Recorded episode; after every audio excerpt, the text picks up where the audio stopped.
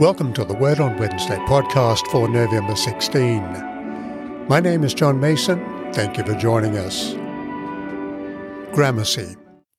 No, I'm not talking about Gramercy Park, New York City, although I will come back to that. I'm referring to an Old English word, gramercy. It was even used by Shakespeare. It's derived from the French grand merci, meaning heartfelt big thanks.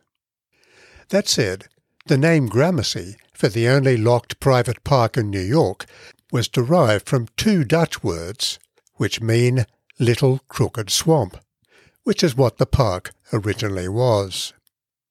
Now permit me a personal note about Judith's and my heartfelt thanks following September 11, 2001.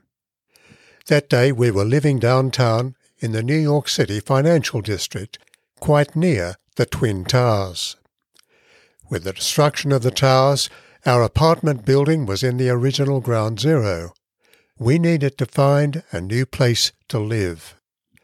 Unexpectedly, I received a call asking if we would be interested in moving into an apartment in the Gramercy area. Yes, please. How heartfelt our thanks were to the Lord and to the phone caller. For us, Gramercy took us back to the earlier English meaning. It also reminded us of the big thanks every one of us owes to God. Consider the scene of Jesus' crucifixion in Luke chapter 23, beginning at verse 33. Luke chapter 23, verses 33 through 43. And when they came to the place that is called the skull, there they crucified him and the criminals, one on his right and one on his left. And Jesus said, Father, forgive them, for they know not what they do. And they cast lots to divide his garments. And the people stood by watching. But the ruler scoffed at him, saying, He saved others, let him save himself, if he is the Christ of God, his chosen one. The soldiers also mocked him, coming up and offering him sour wine and saying, If you are the king of the Jews, save yourself. There was also an inscription over him, This is the king of the Jews. One of the criminals who were hanged railed at him, saying, Are you not the Christ? Save yourself and us. But the other rebuked him, saying, Do you not fear God, since you are under the same sentence of condemnation? And we indeed justly for we are receiving the due reward of our deeds, but this man has done nothing wrong. And he said, Jesus, remember me when you come into your kingdom. And he said to him, Truly I say to you, today you will be with me in paradise. Two others, criminals, were crucified with Jesus at a place known as the skull, which in Latin is Calvaria, hence Calvary. The positioning of Jesus between the two criminals seems to have been a deliberate way of implying that he was just another criminal.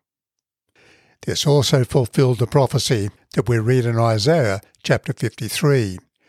He was numbered with the transgressors. We can identify two important themes in the passage that follows a prayer and a promise. A prayer. Jesus said, Father, forgive them, for they do not know what they are doing. Everyone watching that day knew Jesus was innocent. They knew the injustice of it all. So for whom was he praying? Some suggest his prayer was for the soldiers, but in that case he might have said, Father, understand their situation. They were doing their duty. Others say his prayer was for the Jewish leaders who had stirred events that led to his crucifixion. We make better sense of the prayer when we read it all, for they do not know what they are doing. Jesus was praying for people who shut their minds to the voice of truth. Yes, he was praying for the Jewish leaders who taunted him, he was praying for the Roman soldiers who mocked him as the King of the Jews. Significantly, With his prayer, he was putting into practice the law of neighbour love that he had spoken about in his parable of the Good Samaritan in Luke chapter 10. Now, in his hour of crisis, he was praying for others and forgave them their ignorance. But let me suggest he was also praying for his followers and the watching crowd. He was also praying for you and me now. At one time or another, we have all mocked the dying Christ. Deep down, all of us have rejected his claims to be our Lord. An inscription stating the charges against Jesus was put over his head in accord with normal Roman practice. Significantly, Pilate, the Roman governor, had written, This is the King of the Jews. He quoted back to the Jewish leaders their accusation against Jesus, and in doing so, the Roman governor was also stating the deeper truth that we find in Luke's narrative. Jesus is the King of the Jews. He is the Messiah and the Lord. This theme is illustrated in the conversation that follows. One of the criminals, being crucified with Jesus, was contemptuous. Are you not the Christ? he mocked. Save yourself and us. He chose to die as he had lived, dismissing of anything religious. Even his colleague was shocked. Do you not fear God, since you're under the same sentence of condemnation? he said.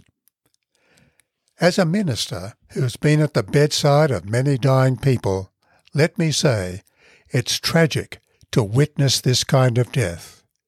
There's no peace and no hope for the future. The second criminal chose another path. Jesus, he said, remember me when you come into your kingdom. Now this man's life was no better than his colleagues. He freely admitted that he and his colleague deserved to die, receiving the due reward of our deeds. Yet, as he died, he reflected on his own unworthiness compared with the innocence he recognized within Jesus. His conscience was stirred. Something about Jesus impressed him. It may have been the sharp contrast between Jesus' prayer and the bitter language of his colleague. He knew Jesus was innocent. This man has done nothing wrong, he said. However bad his life may have been, this man now feared God enough to recognize his need. The simplicity and the directness of his requests are striking. He isn't religious or pretentious. He may have remembered what he was taught as a boy about God, about God's promise that one day he would send a successor to the great King David. Perhaps he began to see that Jesus was that king. And so he asked the king for a place in his kingdom when Jesus was enthroned. His repentance came in the closing hours of his life. His faith may have been no bigger than a mustard seed, but Jesus made a promise. Truly I tell you, today you will be with me in paradise. Paradise was a Persian word meaning garden. Found a number of times in the Old Testament, it had special reference to the Garden of Eden. Used here, it's a metaphor for the experience of God's blessing in the world or the age to come. Jesus was assuring this man of the blessing he would know on his death. His dying would not be without hope, and his experience would be immediate. Today you'll experience this, Jesus was saying. There'd be no purgatory or hell we can hear the echoes of King David's Psalm 23 Even though I walk through the valley of the shadow of death, I fear no evil, for you are with me. To die with Jesus, the Good Shepherd, is very different from dying without him. The repentant criminal would have died that day with hope in his heart. With heartfelt, big thanks to Jesus, who had made this promise he could have said from the depth of his soul, Gramercy. There are two ways to die without Jesus or with Jesus. Which brings me back to a personal comment. Having been given sanctuary after 9 11, Judith and I used Gramercy in its Old English sense to express our heartfelt thanks to the Lord for protecting us and providing us with a new home, and in turn, a place where we could launch what became Christ Church New York City, and later, in 2010, what is now Emmanuel Anglican Church, New York City. In God's mercy, the ministry that God is the Lord, whose nature is always to have mercy, continues in both churches today. So let me pray. God our Father, whose will is to bring all things to order and unity in our Lord Jesus Christ, grant that all the peoples of the world, now divided and torn by sin, may be brought together in his kingdom of love. Through Jesus Christ our Lord. Amen.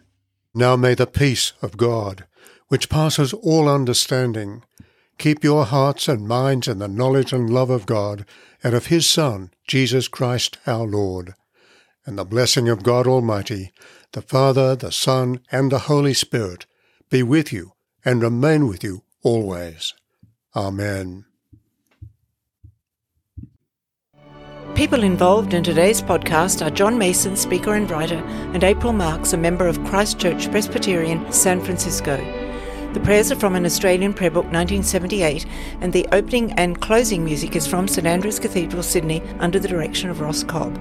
Please let us know if you have a question or a comment about this podcast. We'd love to hear from you. You also may want to listen to Christ, Our Hope in Life and Death from Keith and Kristyn Getty and Matt Papa at gettymusic.com.